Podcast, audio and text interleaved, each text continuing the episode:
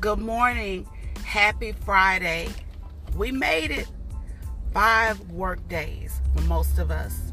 And for those of you who have to carry your work over into the weekend, I pray that you are still able to get some type of rest and relaxation so that you know your body can be rejuvenated to get ready for Monday because we don't want we don't want our lives to be consumed with nothing but work. Nothing but we people know us by our 9 to 5. That's what they know us by. Oh, Tim, oh he's at work. Oh, Sally, oh she's down there at the salt mines as my uh, mother-in-law used to say, God rest her soul.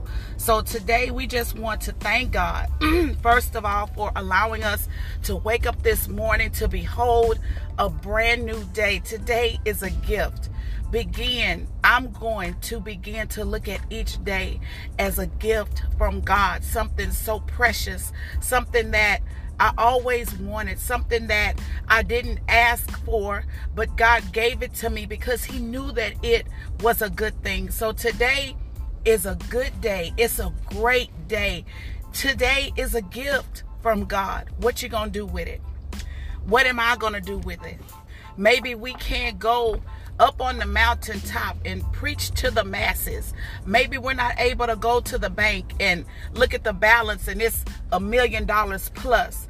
But what are we going to do with this day that God can look look at what we did at the end of the day and say, "Oh, that was positive. Oh, that was effective. Oh, you poured into that person's life. Oh, you walked away from that when it could have been it had the potential to blow up and turn into something that was nasty and ugly but you walked away from it.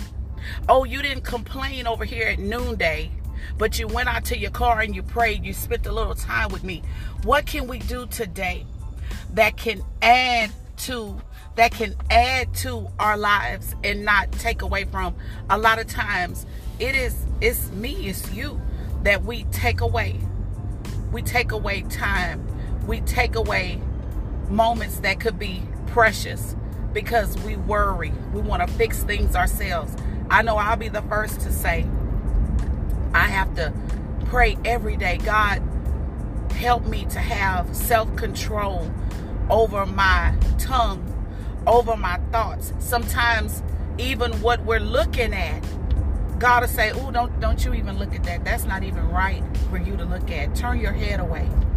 If I see a male figure, if I see a guy and I know he's trying to get my attention, I have trained myself over the years to turn my head the other way, walk up a different aisle, look to the side of the highway, to the opposite side of the highway, because I am doing my best to shun the very appearance of evil. We don't want to give weight.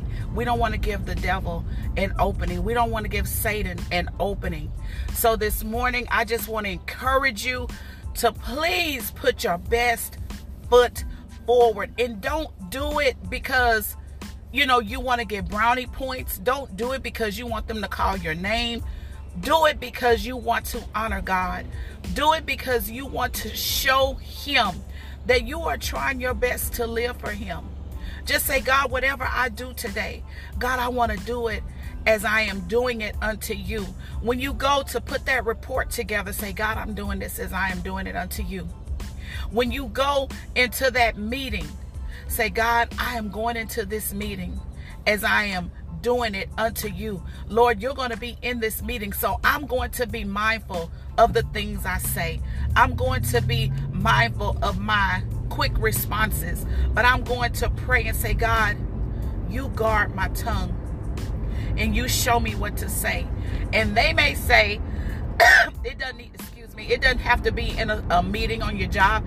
It can be with a disagreement it can be a, a, um, a, conversation you're having with a loved one, with a significant other, with your boyfriend, with your girlfriend, your boo thing, your spouse. And you're praying the whole time.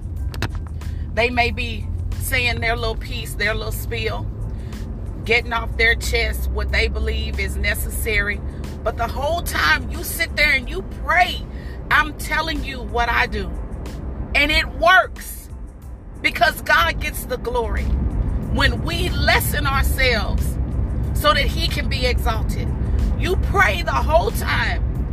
If somebody comes to you on your job with, girl, did you hear about so and so and so and so and so and oh my God, what are, what what are they gonna do? What is she gonna do? What is he gonna do?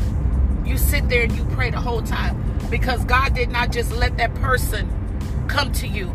He didn't let you just by happenstance end up in the break room with Bob, who was talking about his he had to go get his son out of jail. No, God allowed that. He he set that up. And you begin to pray and say, God, what do you how do you want me to respond to this? Sometimes God will just tell you just don't don't say too much of nothing or just walk away. If it's a conversation that you walk up on and you hear two other people talking about whatever, God may say, You walk away. I don't want you listening to that. So just put Him first. And we put Him first. We put Him first by acknowledging that we need to put Him first. We don't know, we, we won't ever put God first unless we say to ourselves, I got to change. I need to start putting God first. I need to start making sure that what I say is a reflection of Him because for too long I've done it my way and I've gotten no success. So today, we are going to strive, we are going to purposefully put Him first. And it could be in something as small as answering a text answering a phone call, answering an email, even on my job. Had to begin to obey God instead of man. Were you telling me that you didn't do what your supervisor told you to do? God holds the heart of the king in his hand. And he turns that person's heart. It doesn't just have to be a king, it could be your supervisor, your spouse. It could be somebody that holds something that you need God turns that person's heart into whatever direction he would deem necessary. He can turn that person's heart towards you. He can turn that person's heart away from you. And so if God says to me, don't respond to that email right now. Listen to what I said. If God says, don't respond to that email right now, your flesh is going to say, but that's my supervisor, that's my coworker. I don't I don't want to get in trouble. Do you know that God is going to fix it? First of all, God will tell you, don't you worry about that. You do what I tell you to do. I got them. I'll take care of them. I'll manage them. Don't you worry about that. You just do what I tell you to. And so we have to begin to put God first. I've gotten text messages this week, and they have been full of fire, back to back to back. And I thank God because what once used to stir me where I couldn't get sleep at night. Whew, baby, don't you know? I couldn't wait to go to sleep because I knew God was going to allow me to sleep like a bear in hibernation, a pregnant bear in hibernation. And I woke up the next morning and I said, mm, mm, mm. God, God has done a mighty work because now I sleep at night. I you hey, yeah, I don't like certain things that happen in my life, but God does not want me to lose any sleep because he's up at the wheel and he wants me to go to sleep and get some rest. Yeah. So if God be for me and I know that he's for me, who can be against who? The little cashier?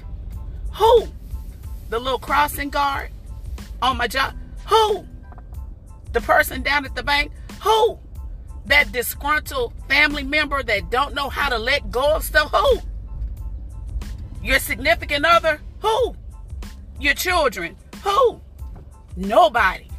Because God alone, God alone holds the power and He holds the very keys that we need to open up doors and to close doors.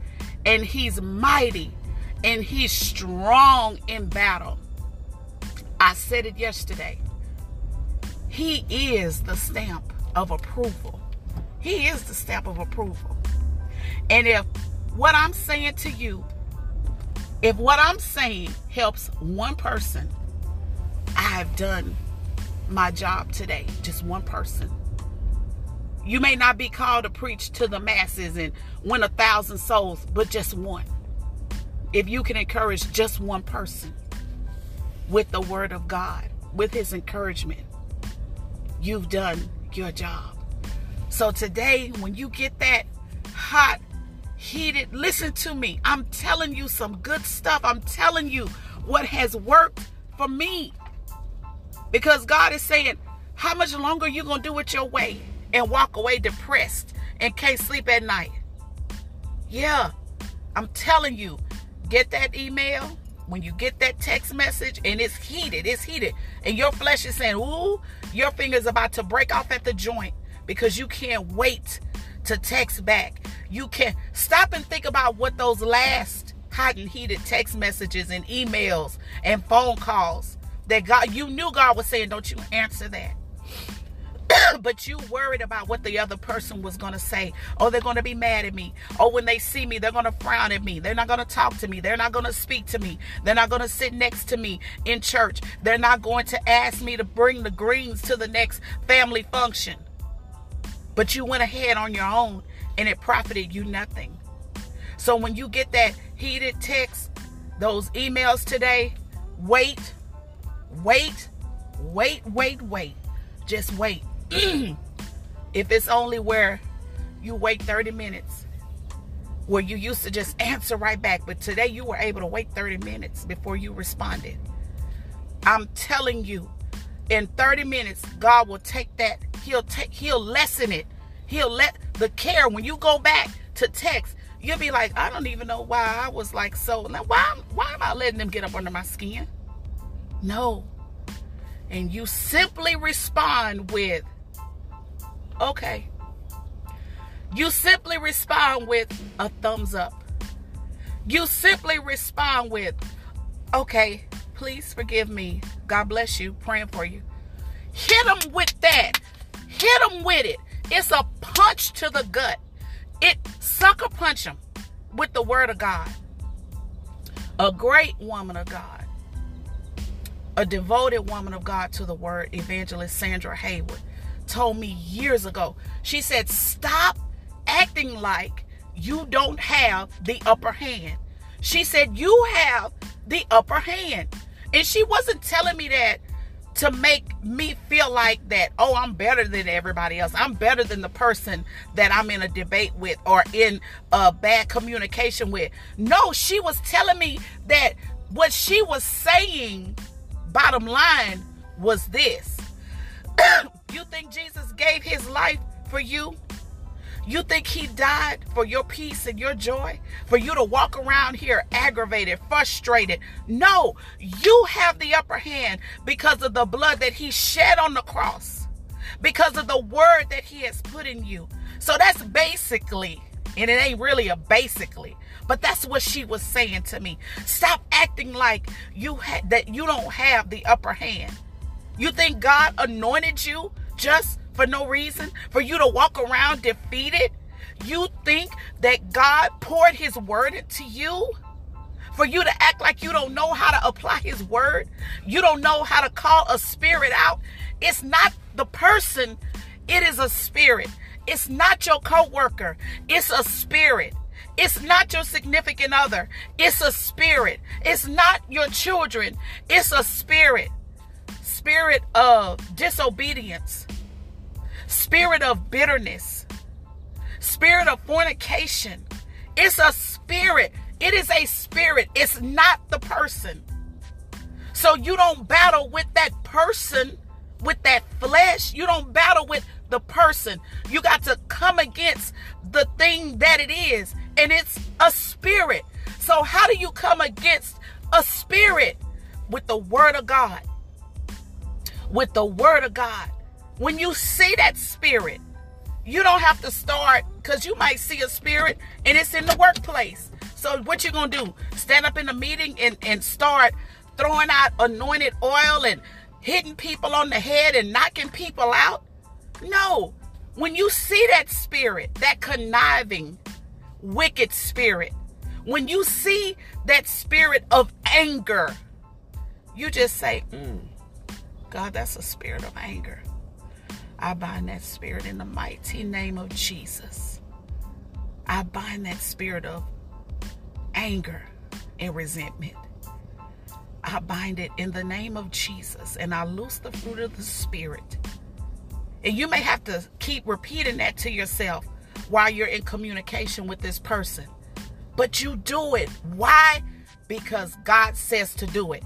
That should be your main reason because God says to do it. No longer should we battle with flesh, with a person. Oh, God, thank you. It is a spirit. It is a spirit. It is a spirit. It's a spirit. It's not the person. It's a spirit coming out of them. Somewhere they have opened the door. They have opened up just a little bitty piece away, just a little crack that they've given the enemy room enough to wiggle in there, to slide in there.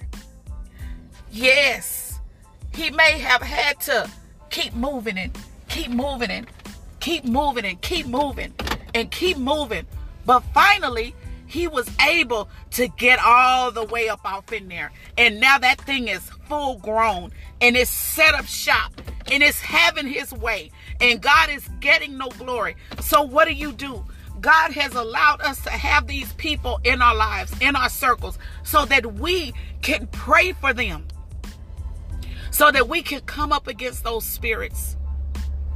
And you have to do it through, first of all, calling it out, binding that spirit. You have to pray.